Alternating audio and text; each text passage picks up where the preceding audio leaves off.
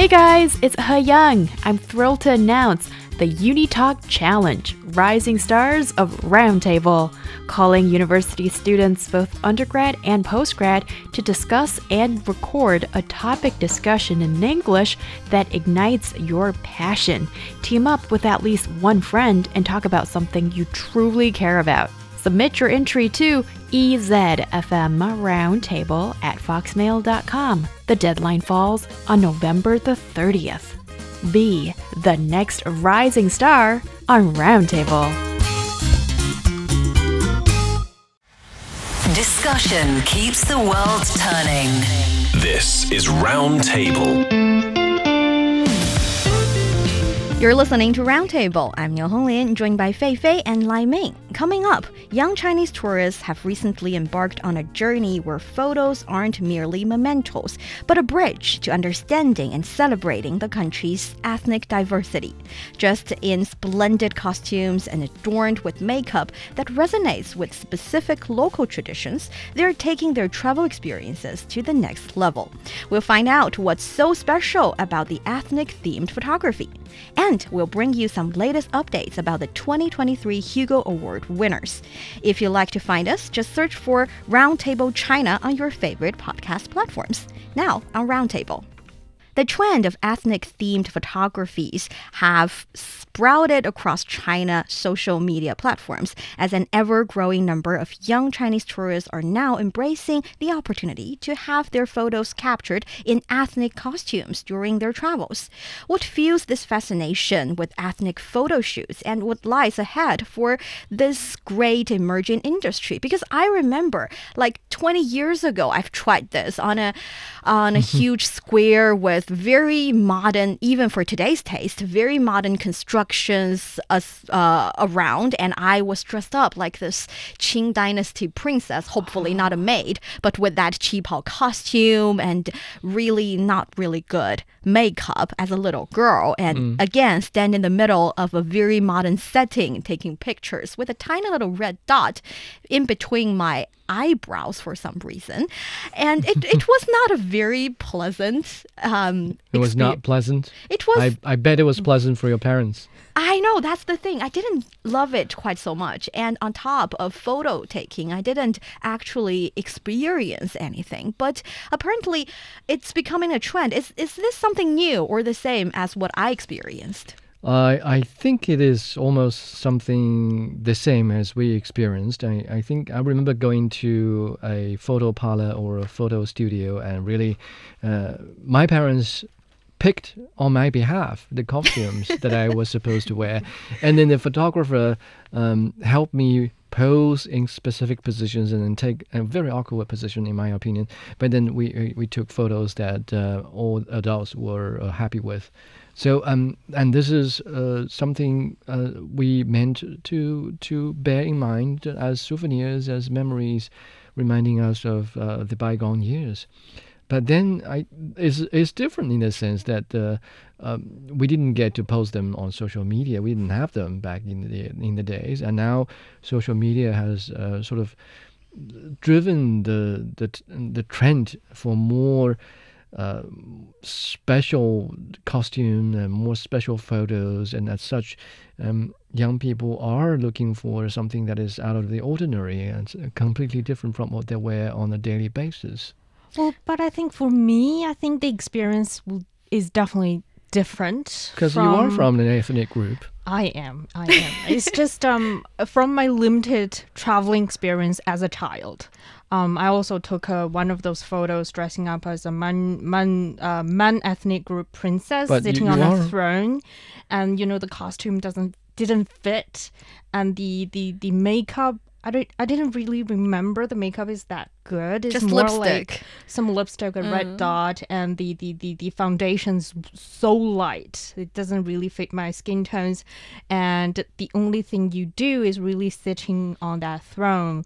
And we didn't, you know, pay much, left, left to learn that a princess sitting on a throne back in the Qing dynasty. I bet you looked m- much more beautiful than the princess for real back in the days because uh, it's, it's modern China. It's uh, Yeah, but, but more developed. But now it's more personalized. Like, for example, if you go to Xi'an, uh, which is now famous for the Tang Dynasty uh, themed costumes and making makeup, it's more um, authentic in a way that they incorporate a lot of elements actually from the Tang Dynasty, and you can actually choose because the the the the the makeup and the the costumes of the Tang Dynasty also differs from time. Like when the the earlier period of the Tang Dynasty, the way they dress up is very different from the later period of the mm-hmm. Tang Dynasty. Okay. So you can choose from which kind that you want to be dressed up with. It's several hundred years apart, so it, Yes. you're supposed to see some difference in the Yeah, style but of the makeup. fact check is really good. I like that.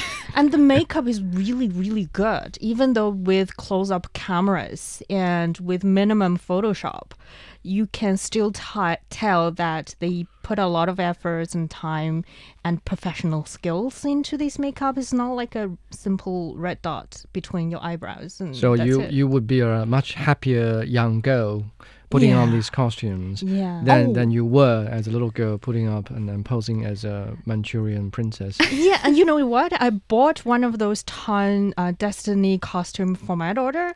She was thrilled about that costume. Unlike me, when I was, you know, nine years old, putting on that um Qing Dynasty princess costume, and I was like pouting my mouth, pouting my lips, and was like, I didn't want to put up this. Uh, I know. I think the improvement is on quality, on the uh, level of different choices you can make, and also the overall experience make you. And one very important thing is because I myself have uh, tried some of the themed costume costumes. When I'm growing, a handful.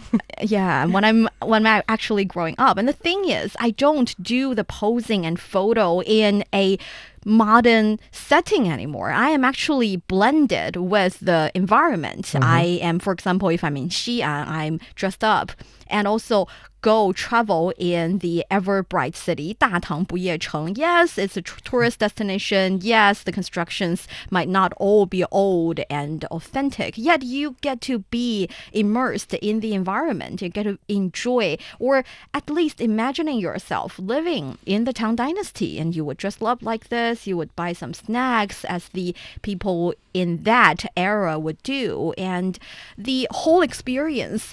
I believe is one of the reasons it drives people to follow and chase this trend. hmm And by the way, the reason why we associate Xi'an with Tang Dynasty was because Xi'an used to be the capital city of uh, Tang Dynasty, the Tang Empire.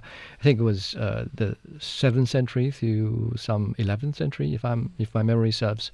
So uh, here here is why, right? Tang Yeah. Dynasty and then Xi'an and then Tang Dynasty and Xi'an. Of course, uh, the Dunhuang is another very important site. Right. Not only because the costume there can be really, really beautiful.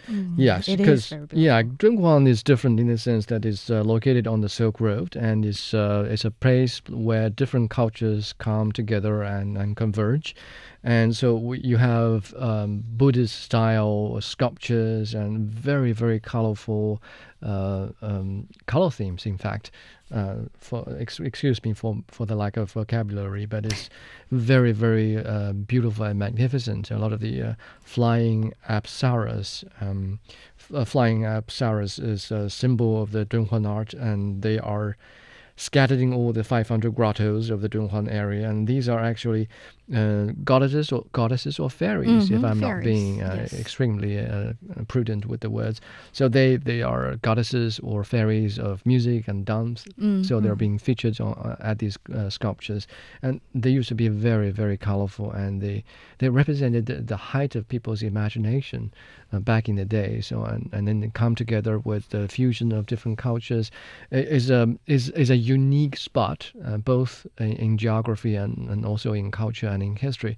So you if you travel there, if you want to put up um, put on local costume, I guarantee you're gonna get uh, an entirely different experience than you do uh, going to let's say. Uh, the plateau of Inner Mongolia and trying to pose as a as a Manchurian uh, or Mongol Mongolian princess. In the same time, I don't think we should belittle the Mongolian. You're right. You're right. Yeah. Because different places definitely have different characters. For example, Shanxi province is not a place with a lot of, or at least not ex- distinctive ethnic groups. But if you're there, you get to dress up like a, let's say, a girl born in a wealthy family whose main business is to, you know, doing business around the country. And because we were famous for that, For by saying we, was it? Salt? selling and different fur things. trading with and also uh, banking system in, in Shanxi province. And the thing is, well, by saying we, because I'm from there, it's my hometown.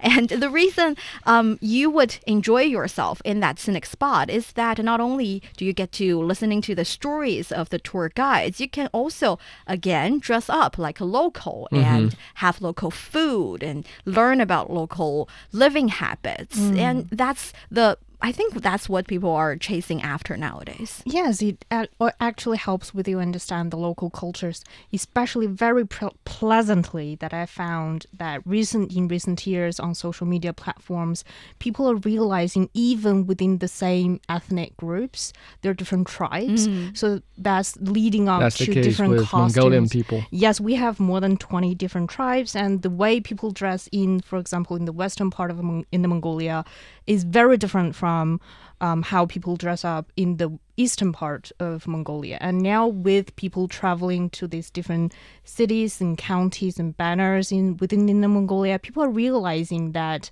you know Mongolian costume may not only have one style; it actually have more than 20 or even 30 different styles, and you can try out any type that you want.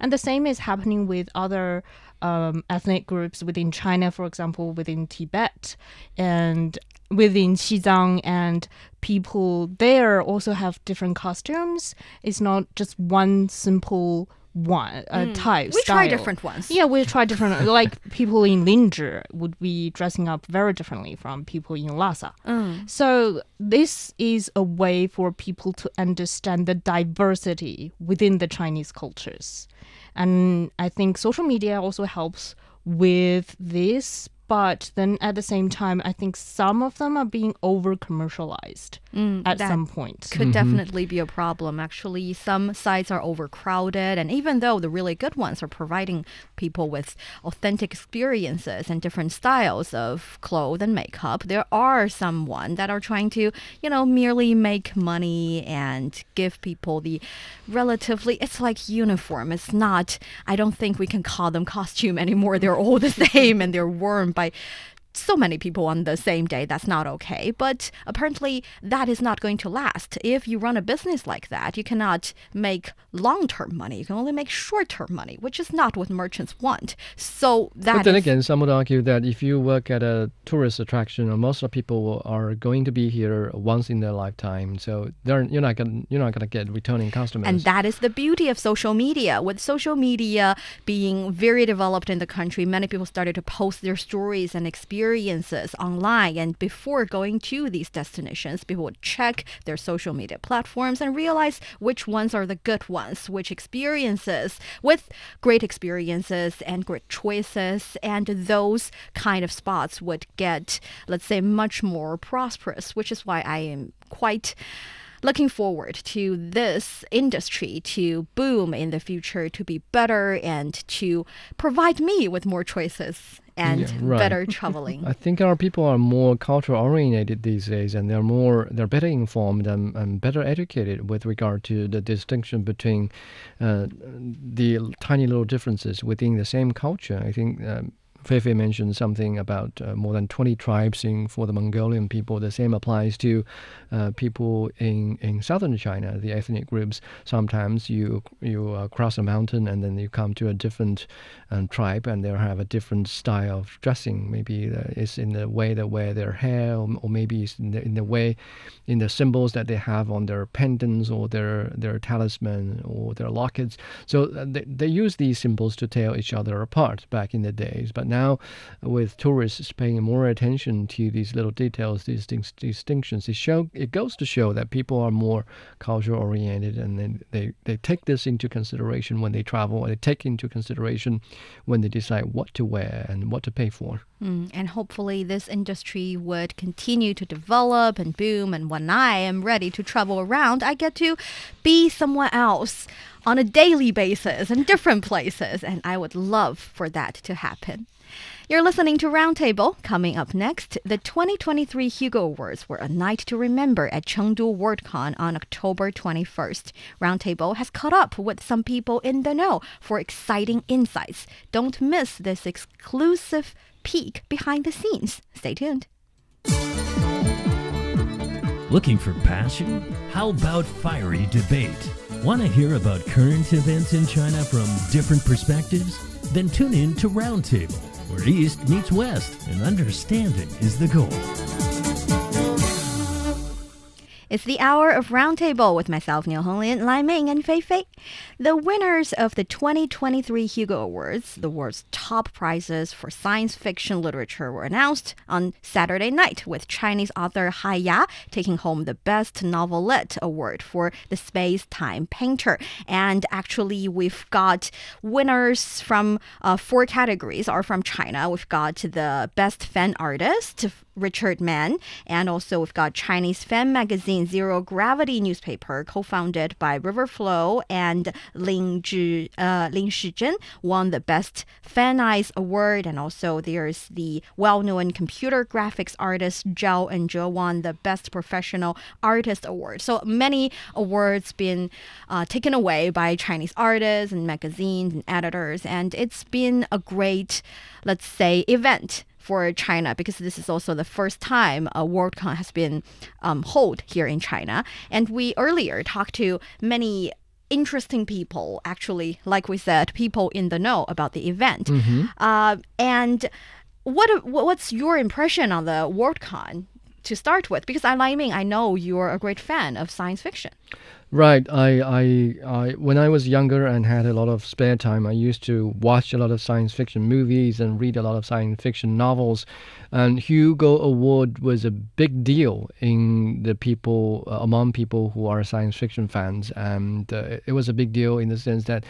Uh, when you have a, a, an award-winning um, book or a story, is guaranteed to be both um, entertaining and also thought provoking. And in fact, um, I, I, I think I spent time um, seeking out award winning books to read, and I, I would strongly recommend all of you to, if you were science fiction fans like me, to seek out the winners uh, of Hugo Awards.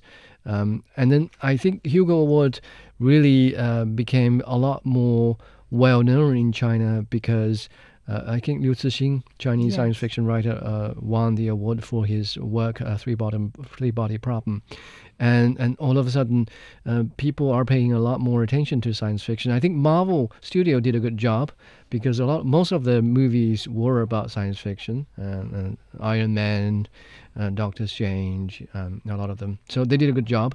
And then here, eh, over the past few years, here in China, the movie industry has uh, moved ahead a lot, and we are now in a position to make very, very good science fiction mo- uh, novels, uh, science fiction films, like The Wandering Earth, also by Liu Cixin, uh, adapted by, uh, based on his novel. So, um, science fiction is picking up, and um, I, as a science fiction fan myself, I'm very, very happy to see. Oh, in that happening. sense, I think it's a pity that you didn't get to go to the WorldCon this year. No. Because apparently, according to Robert J. Sawyer, the Canadian science fiction writer who is also uh, the, let's say, the guest of honor, one of the guest Mm-hmm. of honor of this year's WorldCon, the situation with WorldCon has been a great success. I think this was the best World Science Fiction Convention ever. And the first one was in 1939. There were a few years that were missed because of World War II and so forth, but there have been 81 World Science Fiction Conventions.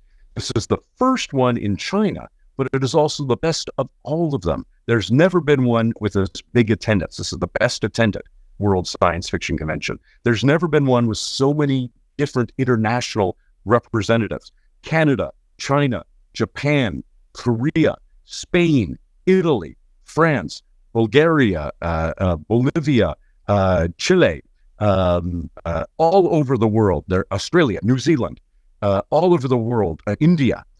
They have come here uh, because we share this two things: a love of science fiction and a profound belief that the future is worth fighting for. To make a better future is what we all want to accomplish. And so this World Science Fiction Convention was 100% a success. It's been an absolutely fabulous experience. You only get to be guest of honor once at a World Science Fiction Convention. So this is my one time to do this role. And I could not ask for a better Worldcon to have been guest of honor at. This is the biggest and best World Science Fiction Convention ever in the 81 year history of the Worldcon. I'm so proud to be here in Chengdu, China, uh, celebrating this convention. And Robert J. Sawyer, the Canadian science fiction writer, also one of the guest honors, was not the only one that speaks highly of this convention. Actually, we also talked to uh, Dave McCarty, vice president of the 2023 Chengdu WorldCon, administrator of the 2023 Hugo Awards com, uh, subcommittee, and he has also got a special perspective in about this year's WorldCon. Uh, it really is a WorldCon that feels like China. And it was full of vibrant young people passionate about science fiction. I, I, tell you, the everyday groups of school children coming in and their joy and wonder at seeing seeing the convention, it almost made me cry uh, because the passion of young people is what drives science fiction. I've talked with many of the Western fans and guests that are here, and all of them were gushing about how active and engaged and wonderful and young the community is here. Uh, getting here on the day, you know, seeing what we've made together is just proof that science fiction fans from all over the world engaging each other cooperatively is the most wonderful of things. That was Dave McCarty, Vice President of 2023 Chengdu WorldCon, and also the reason why I think it's such a pity that Lai Ming didn't go. I can totally imagine you attending such uh, WorldCon and having a lot of fun, and also celebrating the winning of the Chinese. Um, in a way, I feel like the whole Chinese sci-fi community. Right, right. I, I have added a few years since I last had time to really engage in extensive reading of science fiction novels, but really, as somebody who spends so much time and who's being so much interested in science fiction, I, I think I, it's I can't believe I'm I'm I'm getting this news. It's being hosted in China, and uh, we won so many awards. Science fiction, when it comes to science fiction, it's important to know that I think is a is a very important channel for Chinese people to engage with the international audience because it's about imagination. It's about uh, imagining a future for humanity. It's not about uh, China. It's not about any specific culture. It's, it's, it's, it's about we having imagination, having hopes or concerns about what's going to pass for mankind as a whole. And this is uh, in, on par with China's steps in opening up, in reform and opening up. The reason why we haven't had that much uh, success with regard to science fiction uh, a few decades ago was because we weren't that much in line with the international audience, with the international uh, thinking when it comes to science fiction. But now, with I'm happy to see a lot of the um, uh, authors here in China, uh, Liu Cixin, Wang Jinkang, among the others. They they pretty much have all of humankind in mind when they when they are um, producing their content and when they are thinking. So this is where uh, all people can come together and share their imagination and share what they have in mind for the future of mankind. Well, well, that's very, very, very oh, thought provoking in a way. but for me, like someone who's never really into science fiction, not really a hardcore fan, is that I think I get to know some of the famous works mm-hmm. from movies and TV shows and even Three Body Problems, is because you know a Chinese writer has won this big international award, even though I didn't know what Hugo Award was. And but then I think for a lot of us, it's more of an introduction to the world of, of sci-fi. Is I used to be afraid in a way of reading science fiction is because I myself is not into science. I can't understand a lot of the physics or the terminology, especially when I was first start to read the three body problem. When Liu, when Liu Cixin starts on her, his physical terminologies, mm-hmm. I was lost.